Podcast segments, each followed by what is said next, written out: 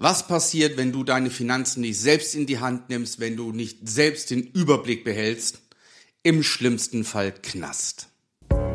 Wie du als Familienvater finanzielle Freiheit erreichst und Vermögen aufbaust, ohne Finanzexperte zu sein. Herzlich willkommen beim Podcast Papa an die Börse. Vom Familienvater zum Investor. Mit Marco Haselböck, dem Experten für Aktien, Investment und Vermögensaufbau. Eigentlich hatte ich ein anderes Thema vorgesehen, aber die aktuelle Lage veranlasst mich doch ein paar Sätze dazu zu sagen. Es geht um unseren Bobbele, um Boris Becker. Und ihr habt es mit Sicherheit mitbekommen, ihr habt es verfolgt. Boris Becker ist letztendlich verurteilt worden zu einer Gefängnisstrafe. Er muss die Hälfte absitzen, das heißt, circa 1,25 Jahr wird er wirklich im Gefängnis sitzen. Er hat natürlich noch das Recht auf Berufung und so weiter. Ich möchte mich nicht näher auf das Urteil beziehen oder auch darüber sprechen, ob das jetzt richtig ist, ob das falsch ist und so weiter. Wir haben eine Judikative, auch in England, und das Gericht hat entschieden, und insofern möchte ich da auch nichts anzweifeln. Und wer in die Vergangenheit schaut, Boris Becker ist schon mal verurteilt worden wegen Steuerhinterziehung in München. Also insofern, darüber möchte ich nicht sprechen. Aber was wichtig ist, und ich möchte, dass dir das nicht passiert. Was entscheidend ist, dass der Mann nicht mit Geld umgehen konnte. Also jetzt überleg mal. Du verdienst nach geschätzten Angaben ungefähr 25 Millionen an Gewinnprämie durch die Turniere und 25 Millionen nochmal durch Werbeeinnahmen. Also roundabout 50 Millionen Euro Umsatz. Also wenn da nicht ein paar Millionen übrig bleiben, die ich doch auch konservativ anlegen kann. Also das verstehe ich nicht, das werde ich auch nie verstehen. Es gibt viele andere Beispiele, viele Sportler, die pleite gegangen sind. Auch Matthias Reim, den ich sehr mag als Musiker und Sänger, der auch pleite war und so weiter. Und alle haben eine Sache gemeinsam, sie haben mal Millionen verdient. Und das konstant. Und da frage ich mich, wie sowas funktioniert.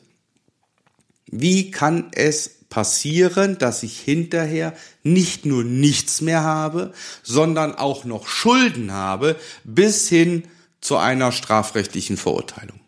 Will mir nicht in den Kopf gehen. Ja? Und ich finde es traurig. Ja? Traurig, dass man sich keine finanzielle Bildung aneignet im Laufe seines Lebens, ja, um vor solchen Gefahren, die es ja gibt, geschützt zu sein. Auch ein Mangel an unseren Schulen. Wer braucht den Satz des Pythagoras? Wer braucht Infinitesimalrechnung in der Mathematik und so weiter?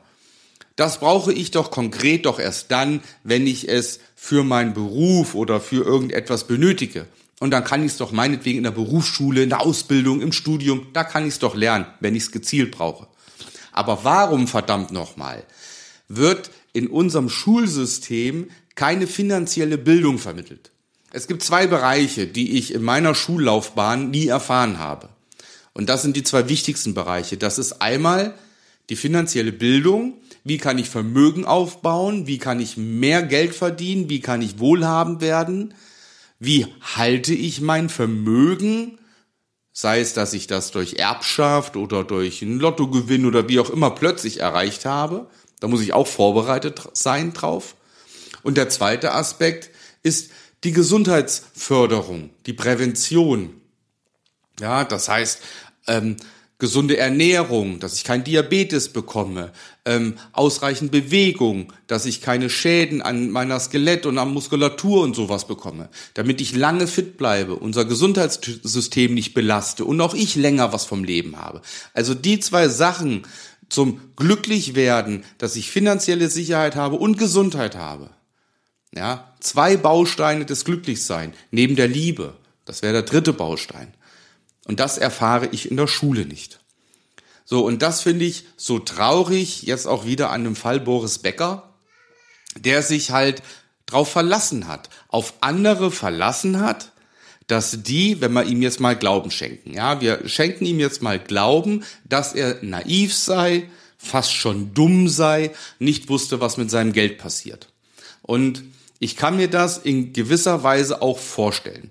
Du bist fokussiert, in dem Fall auf den Tennissport, bist fokussiert, machst Turniere und so weiter, gewinnst Geld, gewinnst Turniere, kriegst Siegprämien und so weiter, Sponsorengelder, da musst du deine Hotels bezahlen, deine Mitarbeiter bezahlen, Physio etc. Das machst du alles ja selbst gar nicht mehr. Das ist schon klar. Aber es geht hier ja nicht um seine Zeit als aktiver Sportler, ja, wo er seine Berater hat, sondern es geht doch um die Zeit, wenn ich fertig bin und habe mein Geld verdient und muss jetzt schauen, dass ich mein Geld behalte, mein Vermögen halte und es anderweitig vielleicht vermehre. Und spätestens da bin ich doch an einem Punkt, wo ich mich selbst damit auseinandersetzen muss. So, das hat er nicht getan, er hat die Bildung nicht, er hat sich auf Fremde verlassen und letztendlich unterm Strich hat er nichts. Und dieses ganz Große, das kann man auf das Kleine übertragen, nämlich auf ganz viele Privatanleger. Die verdienen Geld, alles gut. Ja, die gehen arbeiten und so weiter. Und jetzt geht's plötzlich um Vermögensaufbau und Vermögenserhalt. Und jetzt vertrauen sie anderen. Ja, irgendwelchen Versicherungen, irgendwelchen Fonds, irgendwelchen Robo-Advisor, irgendwelchen anderen Vermögensverwaltern und so weiter. Ja, es wird sich verlassen auf irgendwelche Aktientipps, die kommen, auf irgendwelche Aktienanalysen, die irgendein Heinz macht und so weiter. Ich habe einen mega Aktientipp im Aktionär gelesen und so weiter. Da knall ich jetzt mein Geld rein und hoffe, dass ich gewinne. Man möge die Wortwahl beachten. Hoffe, dass ich gewinne. Also schlimmer als im Glücksspiel im Casino.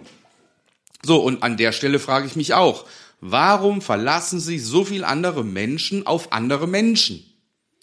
Warum bildest du dich nicht fort? Warum nimmst du deine Finanzen nicht selbst in die Hand?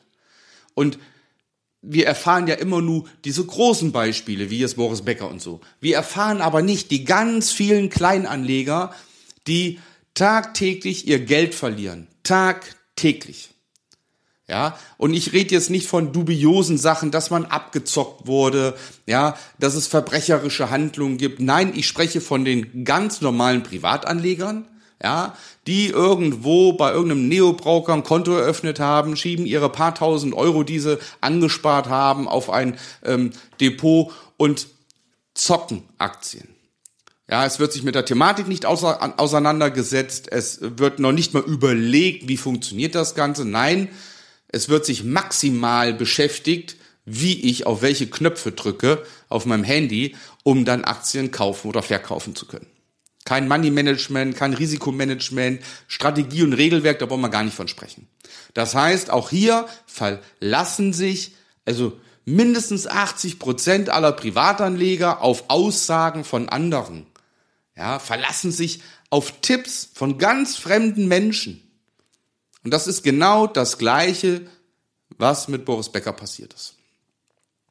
Und ich bin nach wie vor felsenfester Überzeugung, wer sein Geld anlegt und sich auf Aktientipps etc. verlässt und die Thematik nicht lernt, wird immer sein Geld verlieren. Immer, ausnahmslos immer. Weil es doch auf der Hand liegt. Wie kann ich denn in irgendeiner Sache erfolgreich sein, wenn ich sie nicht gelernt habe? Das betrifft das ganze Leben, das funktioniert nicht. Und das war mir nochmal wichtig jetzt an der Stelle, weil auf der einen Seite natürlich muss man jemanden verurteilen und auf jeden Fall hat er hinterher die Insolvenzverschleppung gemacht. Auf der anderen Seite habe ich auch ein Stück weit Mitleid mit solchen Menschen wie Boris Becker, einfach weil sie es nicht gelernt haben und ja, hätte er es in irgendeiner Weise gelernt, dann wäre das Ganze nicht passiert. Und insofern appelliere ich an jedem, auch wenn man sagt, ja Gott, das war Boris Becker mit Millionen, kann mir nicht passieren. Ich kenne zahlreiche Beispiele, wo es auch im Kleinen, nämlich bei dem Otto Normalbürger, bei uns passiert, bei dir, bei mir. Ja? Und wenn du möchtest, dass dir das nicht passiert, dann lern nicht nur einen Aktientipp zu hören, ja, abonniere nicht irgendwelche Sachen, wo du einfach nur irgendwelche Tipps bekommst, sondern setz jetzt deinen Startpunkt und nimm deine Finanzen in deine eigenen Hände.